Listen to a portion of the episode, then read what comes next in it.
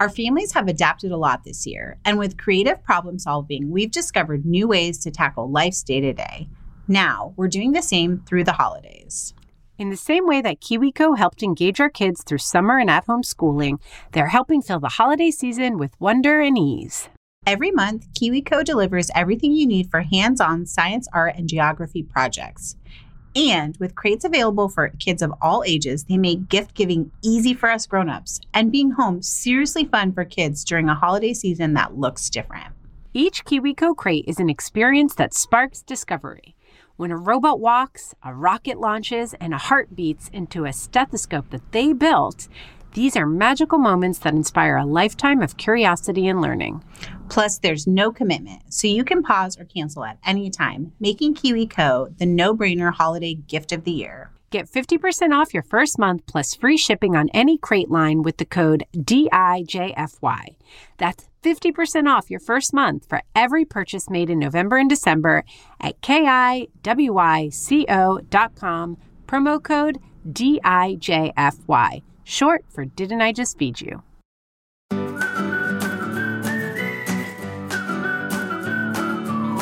Most people, when you say braising, they're picturing a roast or a pork shoulder. But braising doesn't have to be just meat and proteins. You can braise beans, you can braise vegetables. And so, this is a cooking technique that works across every type of diet and it is low and slow cooking. Welcome to Didn't I Just Feed You? a podcast about feeding kids. Hi, I'm Stacie. And I'm Meghan. Welcome to this week's episode of Didn't I Just Feed You, where we're going to talk all about braising. But hey, before we get into it, uh, just this is your weekly reminder to subscribe right where you're listening. And if you find yourself with a few extra minutes, leave us a rating or a review too. They help other busy parents and busy home cooks find us, weirdly. It's not, is it weird? It is weird, I guess, because algorithms I guess are it's weird. like a weird algorithm where it's like, how could this possibly help? But then Totally. it does. So the more we have reviews and ratings coming in, it like pushes us up in the ranking. And we like that. yeah. then people can find us. and not just like the ranking of our vanity, but also Yes. like when people search uh, family dinners or nachos or whatever in iTunes or wherever they listen to podcasts, then we're more likely to pop up too. Okay. Enough about us. Let's talk about braising. This is, I'm more excited about this episode than I've been about an episode in a while. Me too. I feel like braising is absolutely everything that busy home cooks need right now. Yeah, it's like the perfect winter thing. It's actually, it takes a while, but it's very low maintenance, and the results you get are very restauranty. So I feel like you, it's very satisfying. It's very confidence boosting in the kitchen. And I don't think people talk about it enough. I, you know, I think the word itself might intimidate people, but they might be braising without even realizing that they're braising. Y'all, we're braising all the time. And can we just shout out braised dishes of all kinds for the leftovers they produce too? I think that's a little bit like the yes, you're boosting confidence. Yes, it's like restaurant worthy at home, but then it's also allowing you to not cook again later in the week because you have all these beautiful leftovers to use. It's true. And all you instant pot fanatics, you're basically fast braising a lot of the time. Like when you're putting in that huge like pork butt or pork shoulder, you know, and you're filling it up part way and the meat's sticking out a little bit, but it cooks and just falls apart. That's just a fast version of braising. But we're going to talk about the proper, slower version in a pot, a Dutch oven to be exact. A Dutch oven. Also, slow, uh, shout out to the old school slow cooker people too, because that's slow cooking in any amount of liquid is braising. There you go. I I think we should just like right at the top acknowledge the fact that immediately most people, when you say braising, they're picturing like a roast or a pork shoulder. But braising doesn't have to be just meat and proteins. You can braise beans, you can braise vegetables. And so this is a cooking technique that works across every type of diet and it is low and slow cooking. Totally. So, and we'll talk about all of that today. Yeah, Yes. it's basically low and slow cooking. Start with a sear, then slow cooking in liquid. Like that is Yes. what braising is. The goal is to get like these deep layers of flavor and a very soft, super tender, melty texture. And that goes for the beans and the veggies too.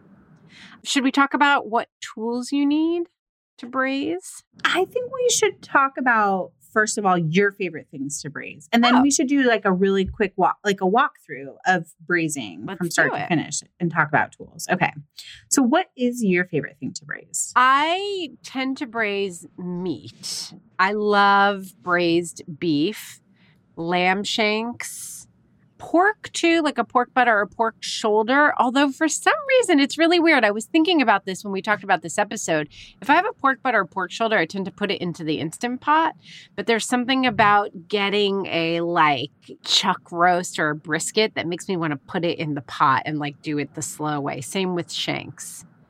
I like braising beans in olive oil Yes. And I like doing white beans. I don't like chickpeas as much because I feel like a little bit smaller or like flatter instead of rounder, which is how I think of chickpeas. You get like a more buttery texture. Also, chickpeas are kind of naturally a little bit more chalky.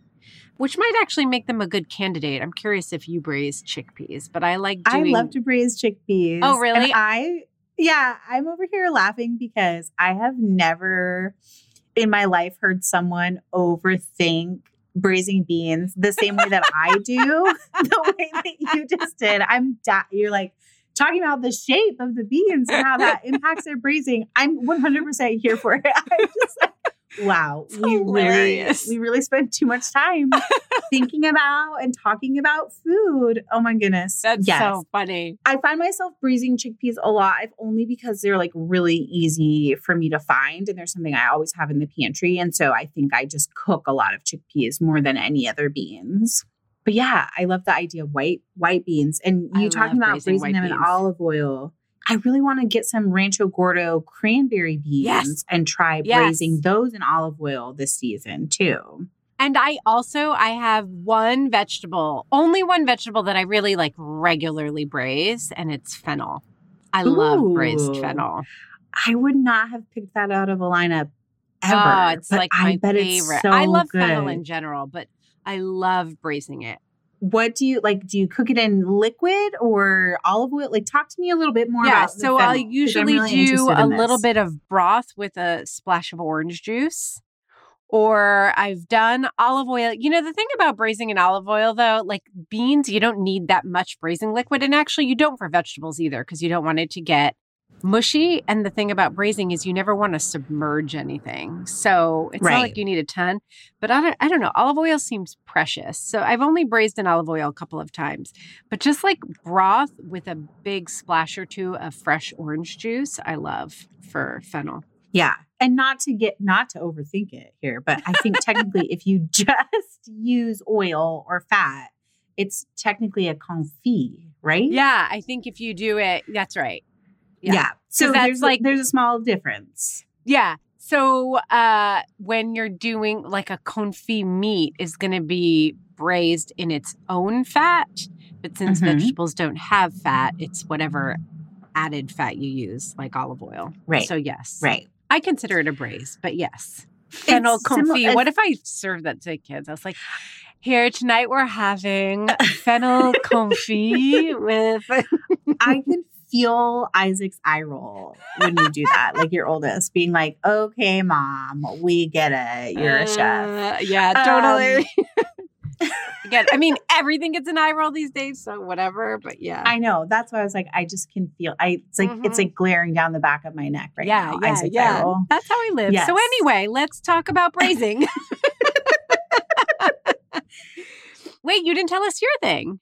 I love to braise pork shoulder. It's a very like southern thing and and because pre-pandemic we were so often feeding a crowd, it's like a cheap and also easy way. And I know that people think like, "Oh, braised pork, pork shoulder like pulled pork sandwiches and it's sort of like can be flat in flavor, but I think there's a lot of really beautiful ways to braise a pork shoulder that people don't think about, like carnitas style, where there is some orange juice and lime juice. And so there's this acid along with the broth and like a little bit of fat that comes from the pork shoulder and these really robust spices that make it just super flavorful. And then you can eat that pork a million different ways. It doesn't just have to be on sandwiches. Like you can have it over polenta or grits. You can eat it in tacos or wraps. You can um, also just make sort of like shepherd's pie style dishes with the leftovers too. Yeah, I think that's a great point just because I think people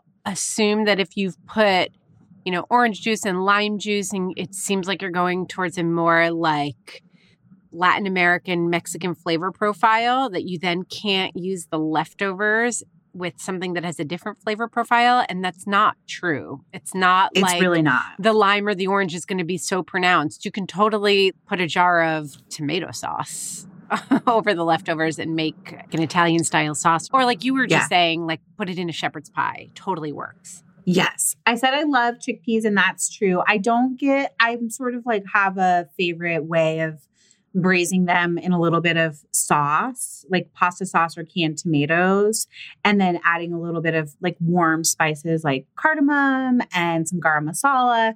And adding a little bit of coconut milk at the end. So it's kind of like a curry, kind of like a curry. I'm using that very loosely.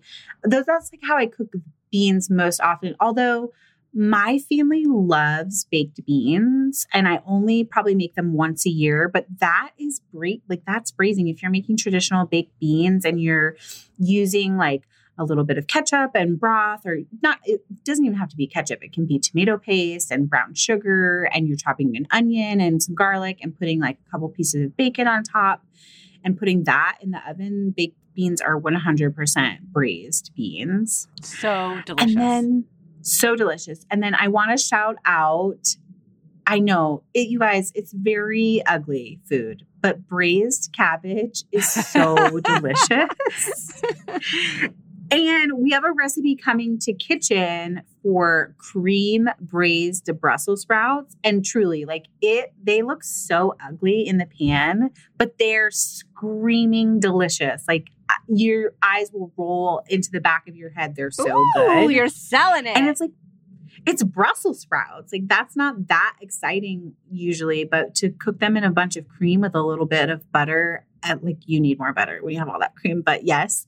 And then like a little garlic and maybe some smoked paprika. It's so good. So, so good. Yum. Okay, let's do a walkthrough of braising. Let's Great. say you're braising at home. Are- what tools are you pulling out first before you even start? So for me, it's a Dutch oven. You, you know, some people will say you need a wooden turner, which is like the wooden, like a spoon that's been flattened out. Yeah. That helps. That's like a nice, gentle way to move big cuts of meat, especially without it completely falling apart prematurely on you, because it depends how you want to serve it. Like, especially if you want a braised lamb shank or something where you want it to remain intact and have it like kind of fall apart and melt away from the bone once someone puts their fork in it. Oh, that's so interesting. I assumed that tool was like primarily there so you could capture all the fond in the bottom of the pot when you deglaze. And but you- that that's too. such a good point that it's like Yeah. gentle turning. Yeah. Okay, I just turning. learned something. Phyllis? Yeah. Yes. Or, you know, if you don't have a wooden turner, like tongs, but tongs tend to be like metal, even if they have a rubber tip, they just tend yeah, to be a little bit gen- more They're rough. just not yeah, as gentle. exactly. Yeah. Big spoon or ladle you might need just because of all that liquid. Just sort of depends. Again, you can use that instead of the wooden turner. That's really it. Like it doesn't require anything special. Like the Dutch oven, a big heavy pot that retains and distributes it evenly, heat evenly is the most important thing.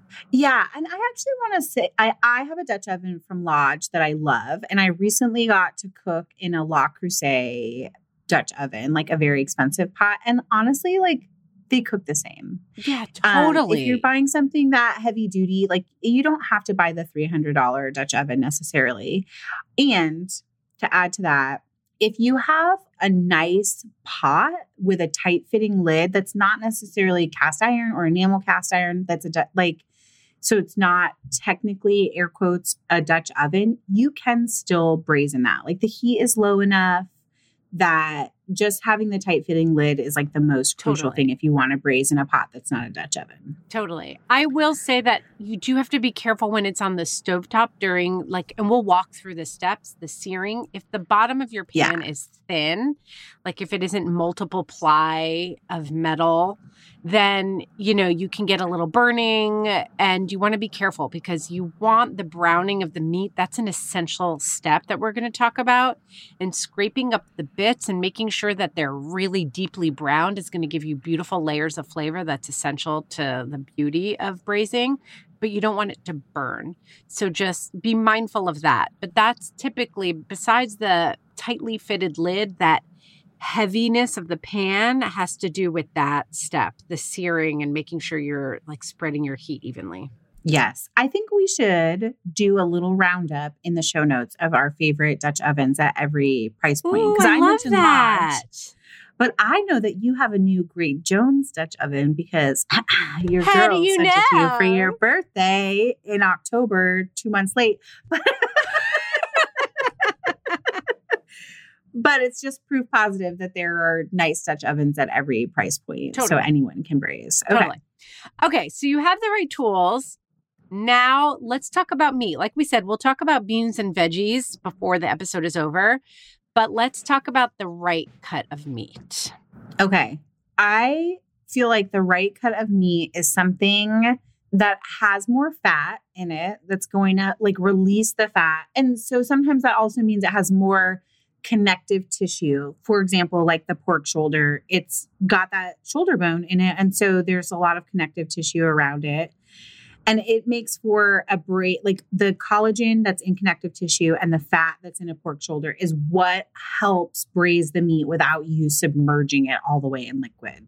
Totally. So fat is important here. It's a critical part of the braising. You know, having a bone in piece versus bone out, I personally don't think matters.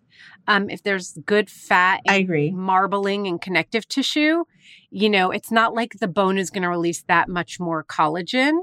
So, you know, don't worry about that as much as thinking about like the marbling and that you have a cut of meat that can really like stand up to a couple of hours of cooking. Yes. Okay. I think we should talk real quickly. This is just a small, almost aside about whether you have to braise in small pieces or big pieces. Oh, I think it's just helpful to know that you could take a large roast and cut it into four pieces and it will braise faster. Or you can take a large roast and cut it into a dozen pieces and it will braise even faster. But you also don't have to cut it at all. And especially if you want to serve braise braises as like a fancy dinner at home, dinner party dish, I think cooking it whole actually makes it taste a little bit better and looks prettier for serving. I totally agree with you because, you know, I mean, if you, you almost have a stew if you start to cut it up. If you're going to eventually just shred the meat, like if you're making carnitas, then, you know, especially if you feel short on time or you're not like working from home right now and it's not possible to just like put something in the oven for two hours and it's not a stress on you, then like cut it up. But I agree that the presentation of a big chunk of braised meat is so lovely and feels different than a stew.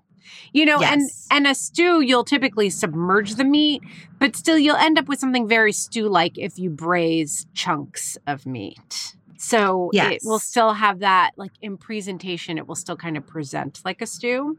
So I like big hunks of meat. Yes, I do too. But I'm just saying, like, listen, we're talking about braising as this like long, luxurious process, which we love. And maybe people want to have this the, the flavors that we're talking about, and they don't have the same kind of time Totally. every week. So um yeah, if you cut it, it will braise faster. And you would do that before this next step, which is searing. Okay, so let's talk, searing, let's walk through the steps of braising so that people really understand what it is we're talking about because I think that once we talk people through steps, they'll realize that they can really riff on their own. Like, of course, if you're a less confident cook, you're going to want a recipe to start with, but they always follow these steps. And once you get the hang of it, you're going to be able to braise whatever you want. So, step one when we're talking about braising meat is to sear the meat.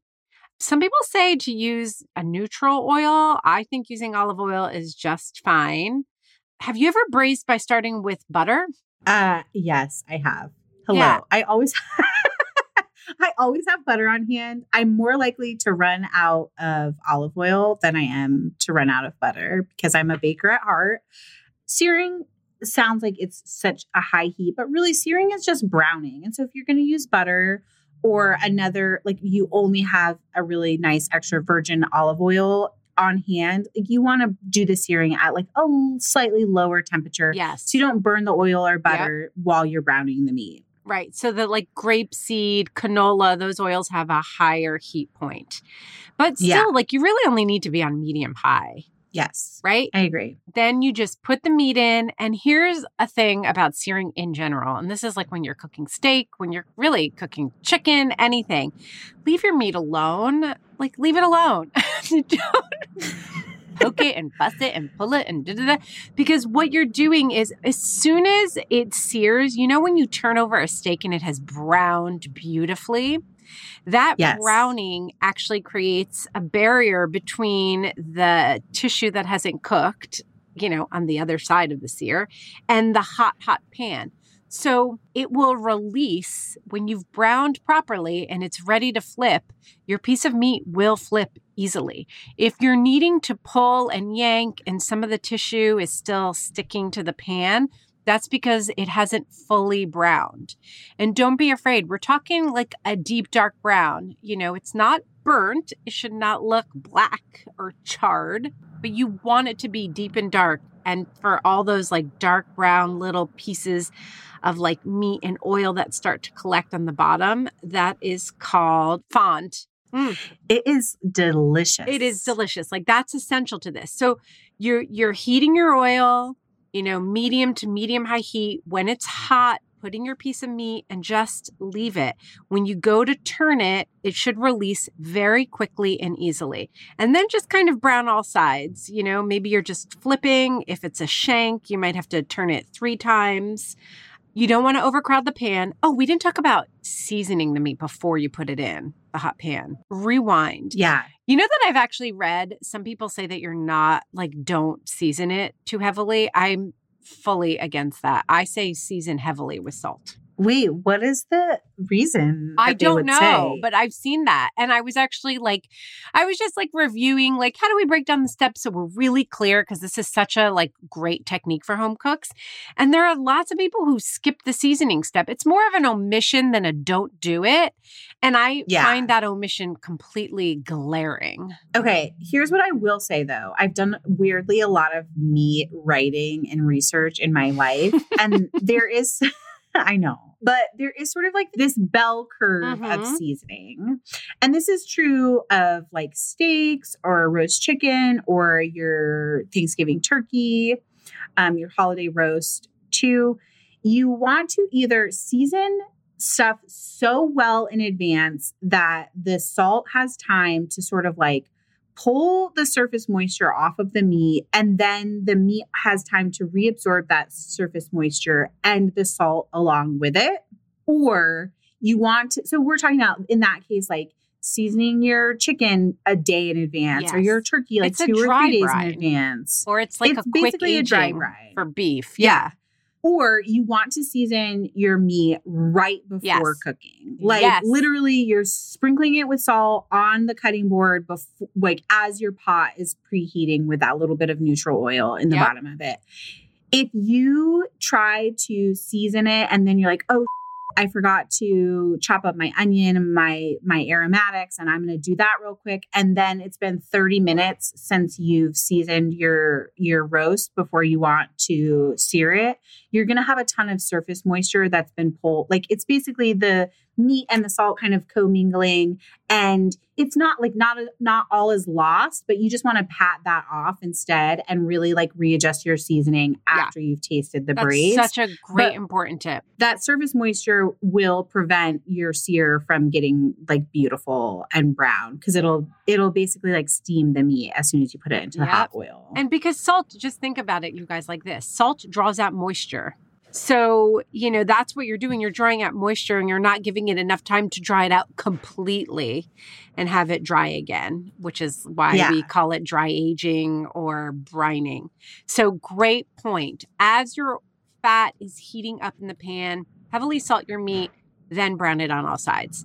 That's your sear. When you get it browned on all sides, now you're going to pull the meat out of the pot and let it rest. And let's talk about the next step which is where you can add a lot of flavor. Actually, before we move on from searing, can I just say this maybe mm. it's like an advanced technique, but it's very delicious. And so I want to talk about it. Sometimes instead of using a neutral oil, I will cook like two pieces of bacon in the bottom of my Dutch oven. I don't even chop them up. Oh, They're yeah. like full, full, brown them, and then use the bacon fat, like that smoky, salty bacon fat to sear meat too, which is especially great, obviously for pork dishes, but if you're going to braise beans, etc. And and so that's sort of like i am a little jumping ahead to talking about beans and vegetables, but that's another place where you can like get some fat in your pan, which you're going to want irregardless for the next step which is cooking your aromatics. Okay, but wait, wait, wait, wait, wait, wait, wait. Since you went to one little like advanced thing, I want to do one little advanced thing too. Okay, okay. Because Give it to me. the next step we're going to talk about, Meghan's going to jump into talking about sauteing your aromatics in the rendered fat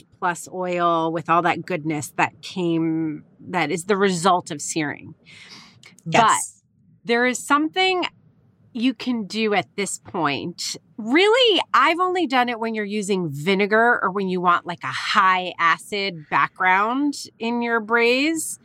If you add that vinegar to your braising liquid, it doesn't cook off enough and can really throw off the flavor of your braising liquid. So sometimes I'll take a vinegar, like a sherry vinegar, red wine vinegar, and I will quickly deglaze the pan before sauteing my aromatics or my mirepoix, which we'll talk about in a second.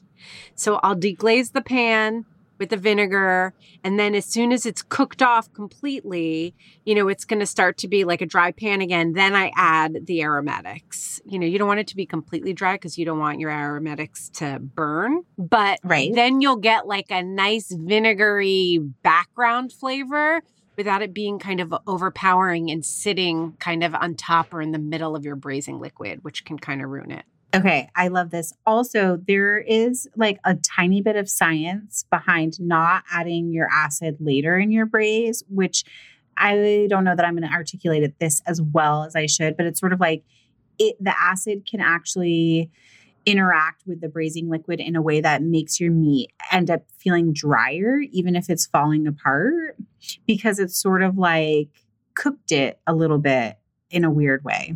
Yeah. I don't know that that makes right? sense. So that's like vinegar would be the one thing where you would deglaze before adding your aromatics or your mirepoix. Okay. Yes. But if you're not okay. doing bacon, you're not doing vinegar, you've seared your meat, you've put it to the side, and now you're going to throw in your aromatics, your mirepoix. Talk yes. to us about it. Okay. You mentioned this a little bit in the vinegar step, but before you actually like dump your onions, carrots, and celery into your Dutch oven after you've removed the meat, you do want to just take a peek and determine like, is there enough fat in there? You want the the pan to have like a covering of oil or fat from and all those little fond bits from searing the meat. If you don't feel like you have enough fat in there, like maybe your meat sort of soaked it up or you did Stacie's deglazing to get a little bit of vinegar flavor in there, you can add like another tablespoon of oil, bacon fat, or butter. And even if you're like, if you're adding those things and you want to scrape the pan a little bit so that your fond doesn't start to burn, go ahead and do that. And then we're going to add any vegetables that we want to cook along with our meat or our beans or anything that's going to flavor our veggies that we're braising, right? So traditionally, you would use a mirepoix, which is onion, carrots, and celery. or a sofrito, which is also onions and celery and then pepper. Correct me if I'm wrong, Yeah. Stacie. That's right. And then you can do onion or garlic, have shallots. This is also the place where I add other aromatics like ginger or citrus zest, as well as herbs, fresh or dry. I also you add any dry spices to this step and that helps wake them up and cook them before you get to deglazing and the long slow braise. But this is a step where you're adding a lot of flavor to your pot and you're using up the fat that came off of searing to build that flavor as well. Is there anything that you add to the saute step that I'm not thinking of, Stacie? I don't think so. I just want to be I it was clear, but this isn't where we're adding any vegetables that are part of our braise. Like if you're going to have, you know, lamb shank with little potatoes, you wouldn't add these now.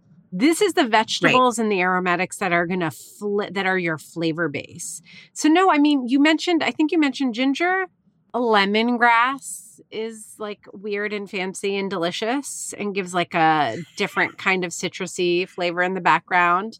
You can toast like anchovy paste or tomato paste in this step too. Yeah. You would want to put that at the end, like a minute or two before you're going to deglaze, which we're going to talk about in a second, because you don't want your paste to burn. But yeah, I can't think of anything else. It's really like onion, garlic, shallot, carrot, celery, like all that really good flavor base stuff. Yes. I you know what we should talk about though is the size of your aromatics. Oh, and really yeah. this is a this is one of those times where, you know, if the recipe you're following says finely chopped, you really want to follow those directions because it may be that what's going to happen is after this saute and after the long braise, those vegetables are all but going to disappear into the broth and Yes. make like a really lush sauce.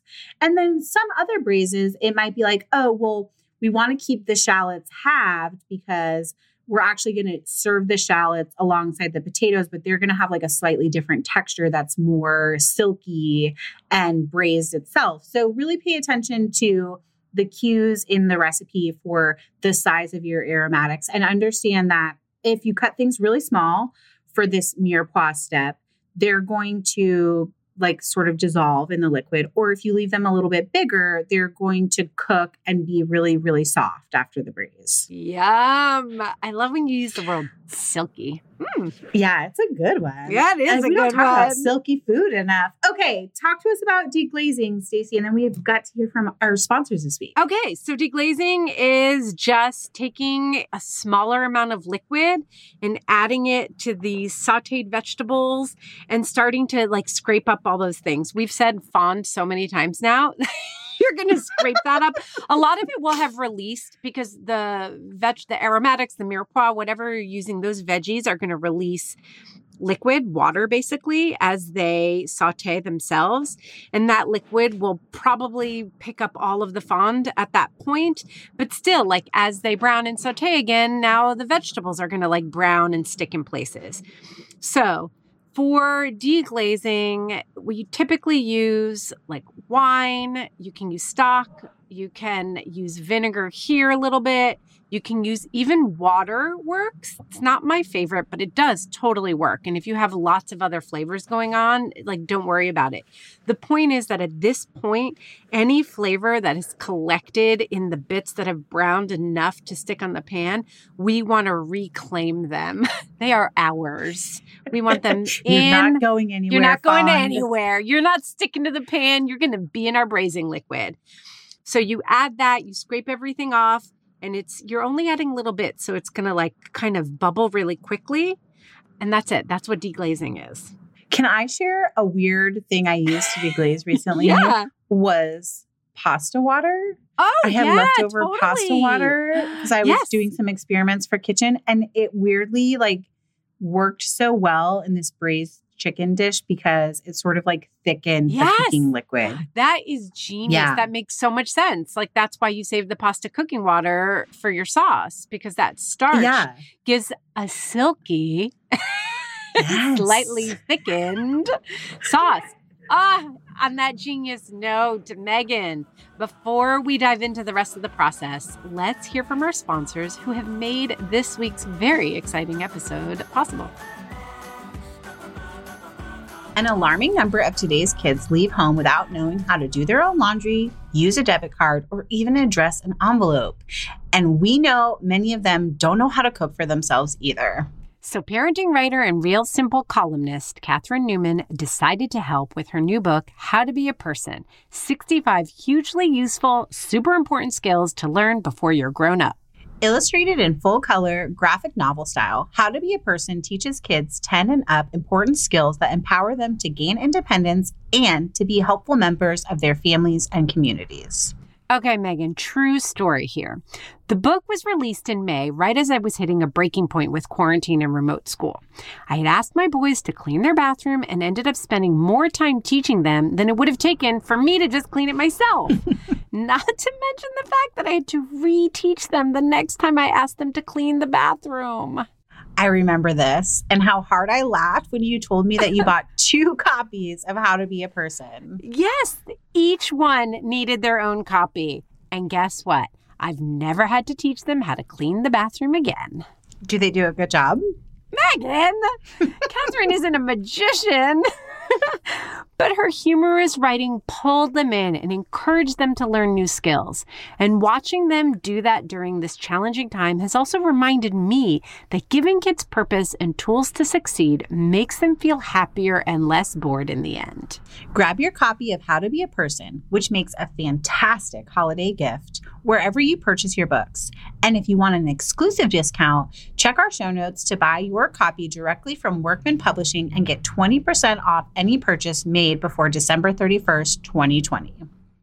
Stacie, it's getting warmer and the weather has me so ready for a wardrobe update, but I want it to be for the long haul without spending a fortune. Quince is your place. It's not easy to get quality pieces that you can count on to last without investing a ton of money. But at Quince, I've got a lineup of timeless pieces that keep me looking effortlessly chic year after year. I love the pieces I bought from Quince last year too. I wear my linen pants nonstop. I'm so impressed with what I get for the price, which is 50 to 80% less than similar brands. By partnering directly with top factories, Quince cuts the cost of the middleman and passes the savings on to us. And they only work with factories that use safe, ethical, and responsible manufacturing practices and premium fabrics and finishes which means it's time to snag their 100% washable silk skirts and camis that I've been eyeing. And don't forget, Quince has the chicest accessories for great prices. Get warm weather ready with us and Quince. Go to quince.com slash DIJFY for free shipping on your order and 365 day returns. That's Q-U-I-N-C-E dot com slash D-I-J-F-Y, short for Didn't I Just Feed You. This episode of Didn't I Just Feed You is sponsored by ByHeart. Longtime listeners know that Stacie and I both struggled with infant feeding stages with all our kids. Breastfeeding was hard, and choosing a formula was, well, also hard. We're thrilled to be working with ByHeart, an infant nutrition company on a mission to make the best formula in the world. Not only is ByHeart an easy to digest formula, their formula is also clinically proven for easier digestion, less spit up, and softer poops versus leading infant formula. ByHeart has their own patented protein blend that includes prebiotics and an 80 20 whey to casein ratio, just like in early breast milk, which is tailor made for a newborn's digestive system.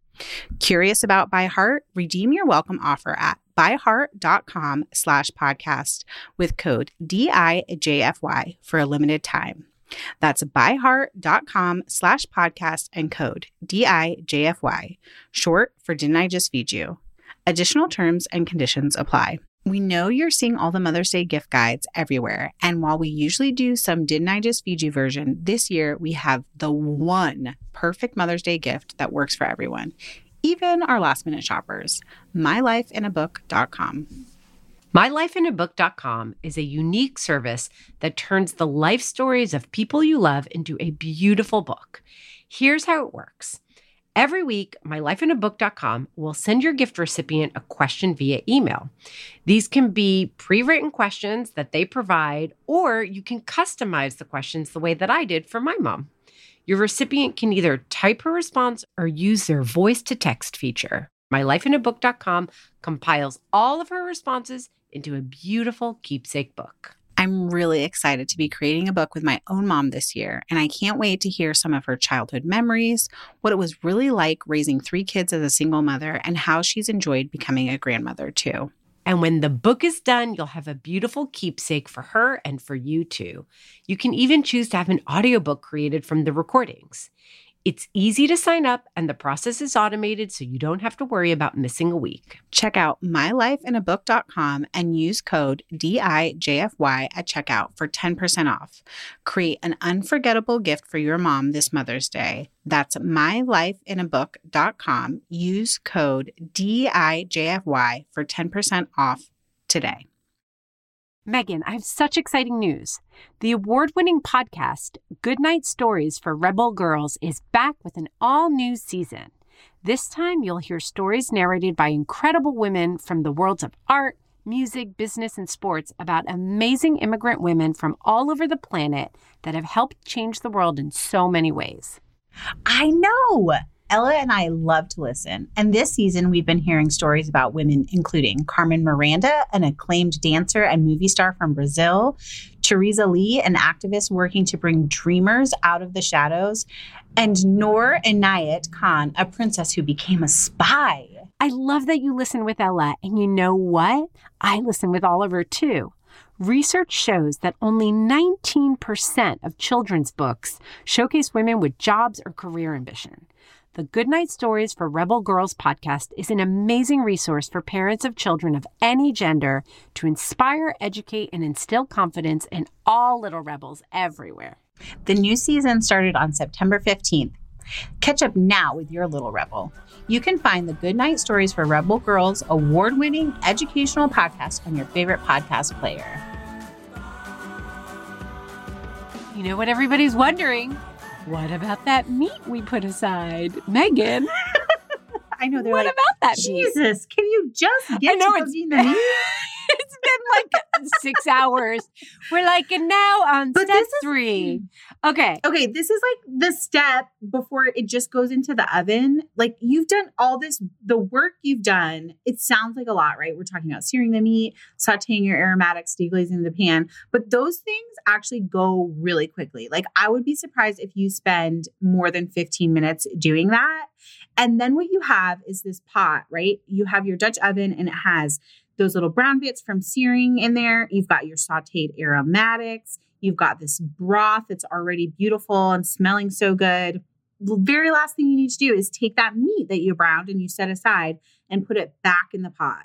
And you want to make sure that you're including any juices that accumulated, like on the plate or the cutting board that you set your meat aside on, because again, like the fond, we don't want that to get away because it brings a ton of flavor to the party before you put the lid on the Dutch oven, you want to make sure that your piece of meat or your veggies or your beans are at least covered halfway. Does that make sense, Stacie? Is Yeah, there so a now better we're way to say that? Right. So we deglazed, right? We deglazed with a little bit of liquid, but most of the liquid is cooked off.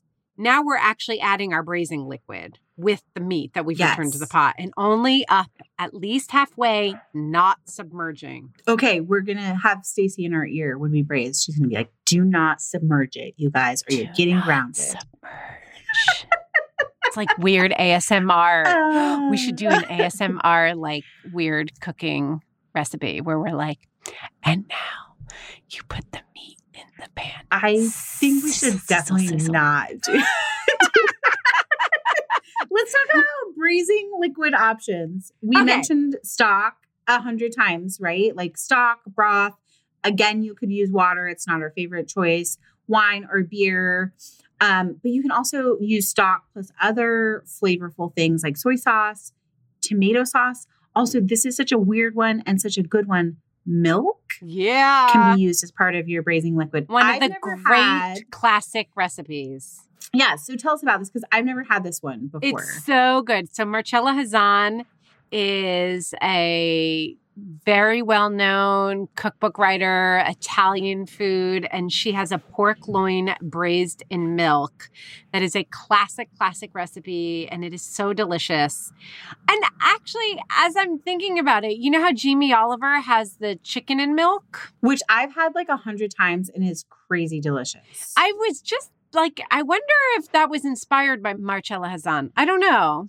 Interesting. Maybe we can get Jamie on the, the show and he can tell us. I would love that.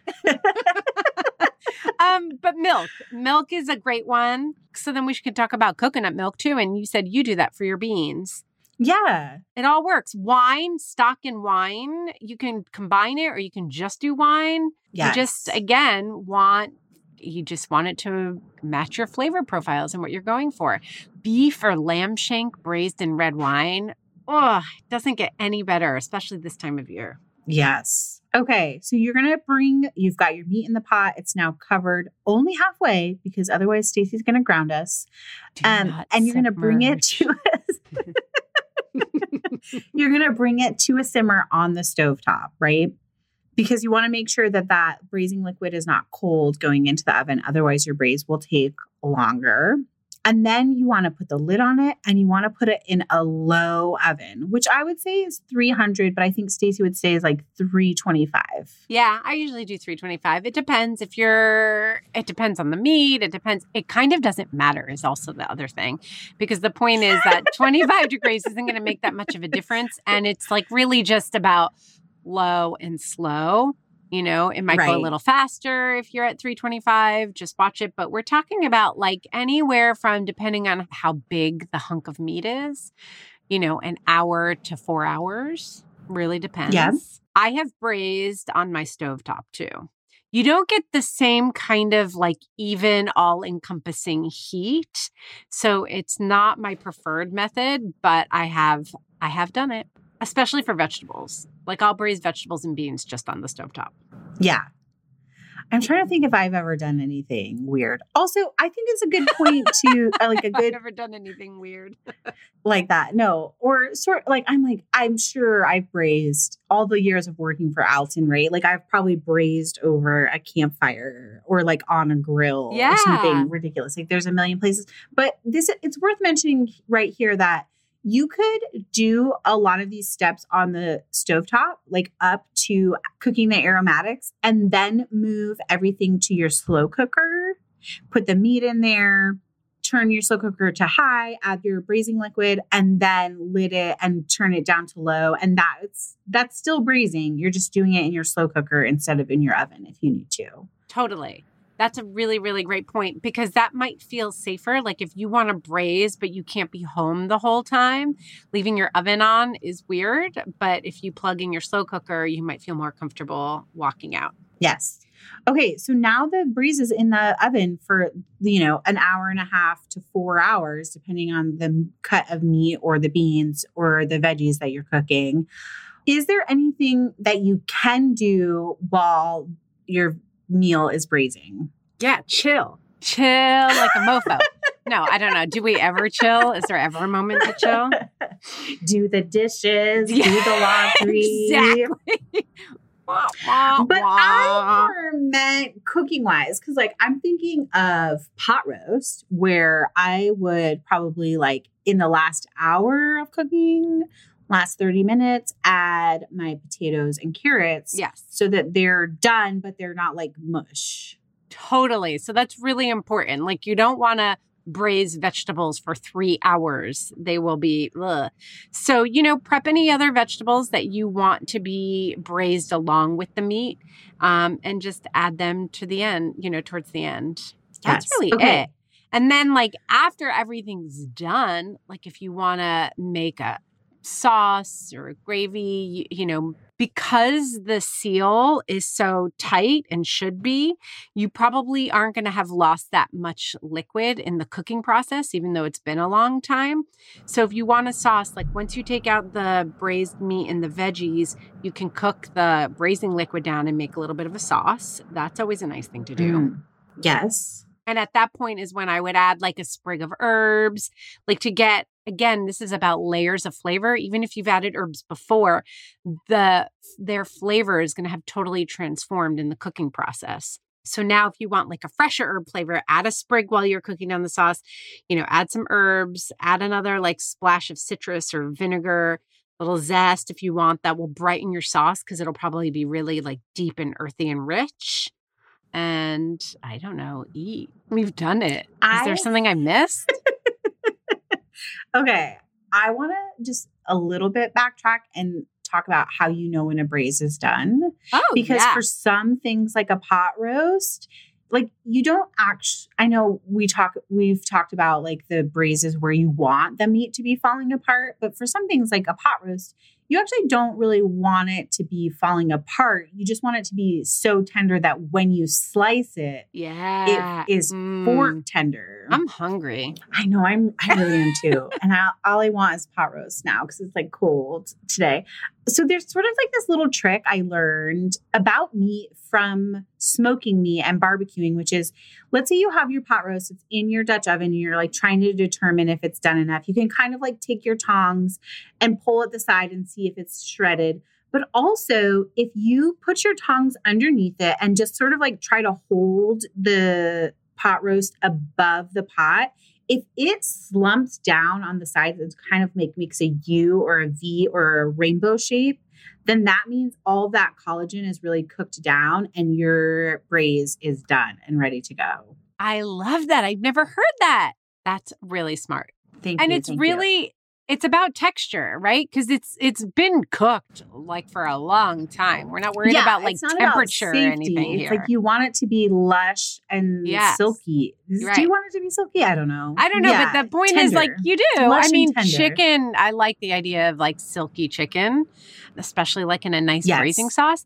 But yeah, like so the time is really going to depend on you know, it's an interaction between time and what size the meat is cut into, but it's done when it's the texture you want. So if you want it to be shredded, if you don't, if you want a whole roast. So, you know, you're just kind of keeping an eye on that. Yes. And then to add to your ideas for finishing, I actually have like a really strong opinion that every braise or stew at the end of cooking needs like a cap full of vinegar.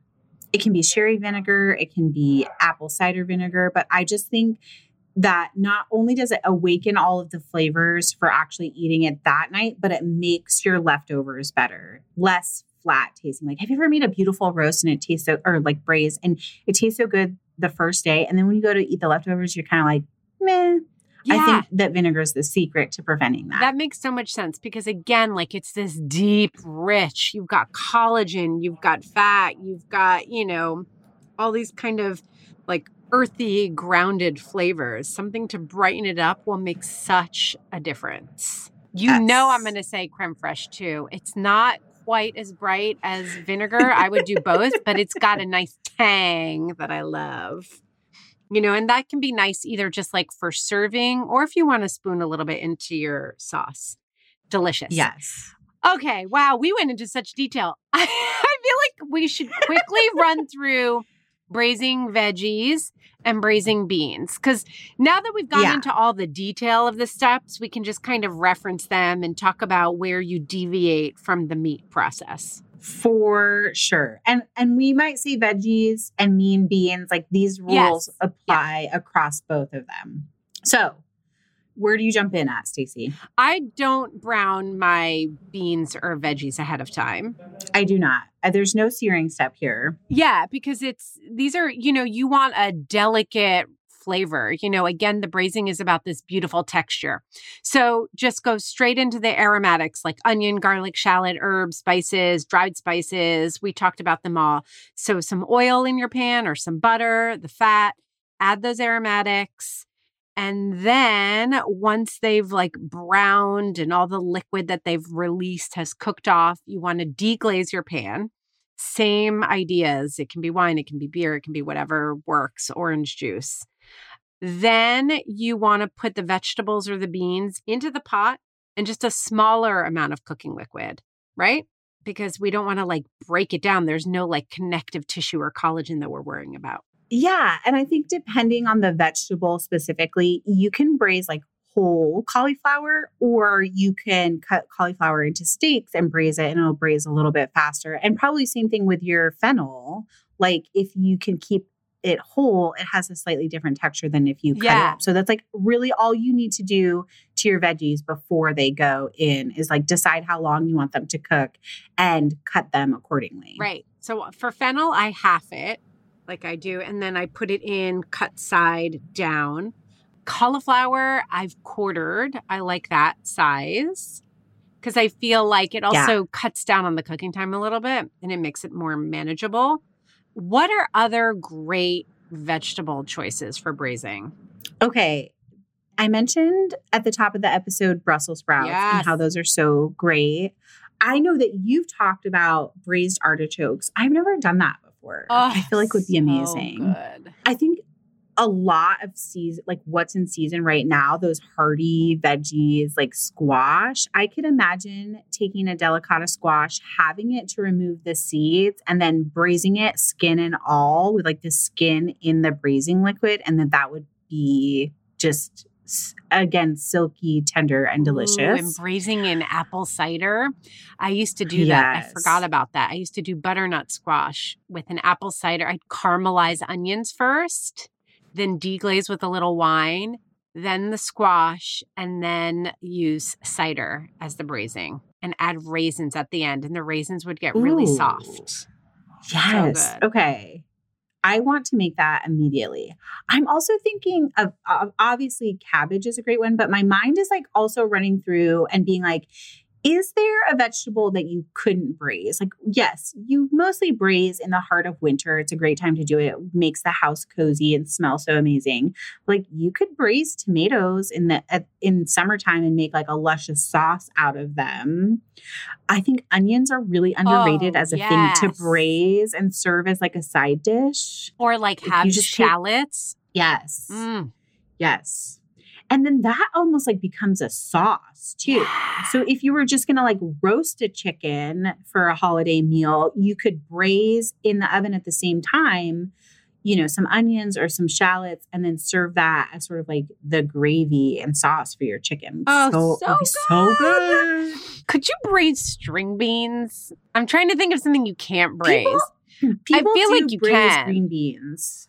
No, people do like in tomatoes. I like okra. My dad used to do, I always thought of it as a stew, but now that I'm like thinking back on his technique, although he probably wasn't thinking it was braising, he would braise green beans and okra. He used to love okra. Yeah. I cannot get behind braised okra, but I know people really love it. I give me my okra fried or in a stew, please. I'm not Um, into okra eggplant? at all, actually, but anyway. Yeah. Uh, both eggplant and okra are two vegetables that I struggle with, but I do think that eggplant would be incredible braised too. Oh, that's so interesting. I wonder you'd have to be really careful with your timing so it doesn't become totally mushy. I might even brown eggplant before I braised it. So it would get like caramelized. Yes, and then I would braise like it for just like half it 30 minutes. right? So that Yeah. it's still a lot of like flesh and it doesn't break down very quickly. What liquid would you braise eggplant in? Oh, I don't know. Probably like a little bit of wine and vinegar. Oh, yeah. I went in a I'm different direction. that- direction. I went where- to where- broth Where'd you go? with like ginger and soy sauce and maybe adding even a little miso to the miso paste to the braising Mm, liquid. Ooh, yeah. I was trying to think of all the flavors of baba ganoush, which is very like garlic heavy. so Ooh, I almost wonder if you could do a like have those eggplants, do a ton of garlic cloves, and do mostly olive oil as like your braising liquid, and maybe a little bit of broth, and make almost like a dip out of what comes out of the pot. Ooh, I love that. And hey, if you try braising eggplant and it just flops and it's like so like mushy and whatever, turn it into baba ganoush no matter what or some dip. I think that's a great idea. You got a backup. Who doesn't love a yeah, backup? right. And if you overcook your braise, it's just a stew, so you cannot lose. Yes. and on that note, with those tips for how to present your failed braise, I think we've covered it all. I can't believe we've talked so long about braising. but it makes me so happy. I kind of can, but yes, maybe other people can't. We'll see when the episode gets published. Speaking right, of well, we'll which, listen through rate, babe. Take us out, Phyllis. Make sure you subscribe to our newsletter to get an exclusive recipe and our pick of the week every single week. You can subscribe at didn'tijustfeedyou.com or follow the link in our Instagram bio. Who knows? Maybe there'll be a braised eggplant there this week. I wouldn't hold your breath. Speaking of Insta, you can find us there and on Facebook as at Didn't I Just Feed You? Just keep in mind that the real Facebook fun is happening in our private listeners group. The answer to be led into that group is whiskey. And of course, don't forget to subscribe to Didn't I Just Feed You wherever you get your podcast so that you don't miss an episode. Our music is Good Old Times by Alex Cohen, provided by Jim Endo. A huge, huge thank you to our editor, Samantha Gatzik. I'm Stacie. And I'm Meghan. Stay sane and well fed. Until next week. Don't forget to subscribe, rate, and review.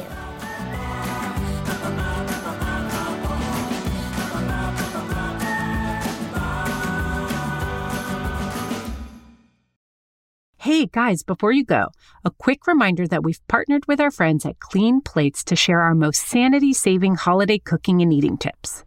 Check our show notes or Instagram bio to sign up for their newsletter and to get all of our hot takes along with tons of recipe inspiration.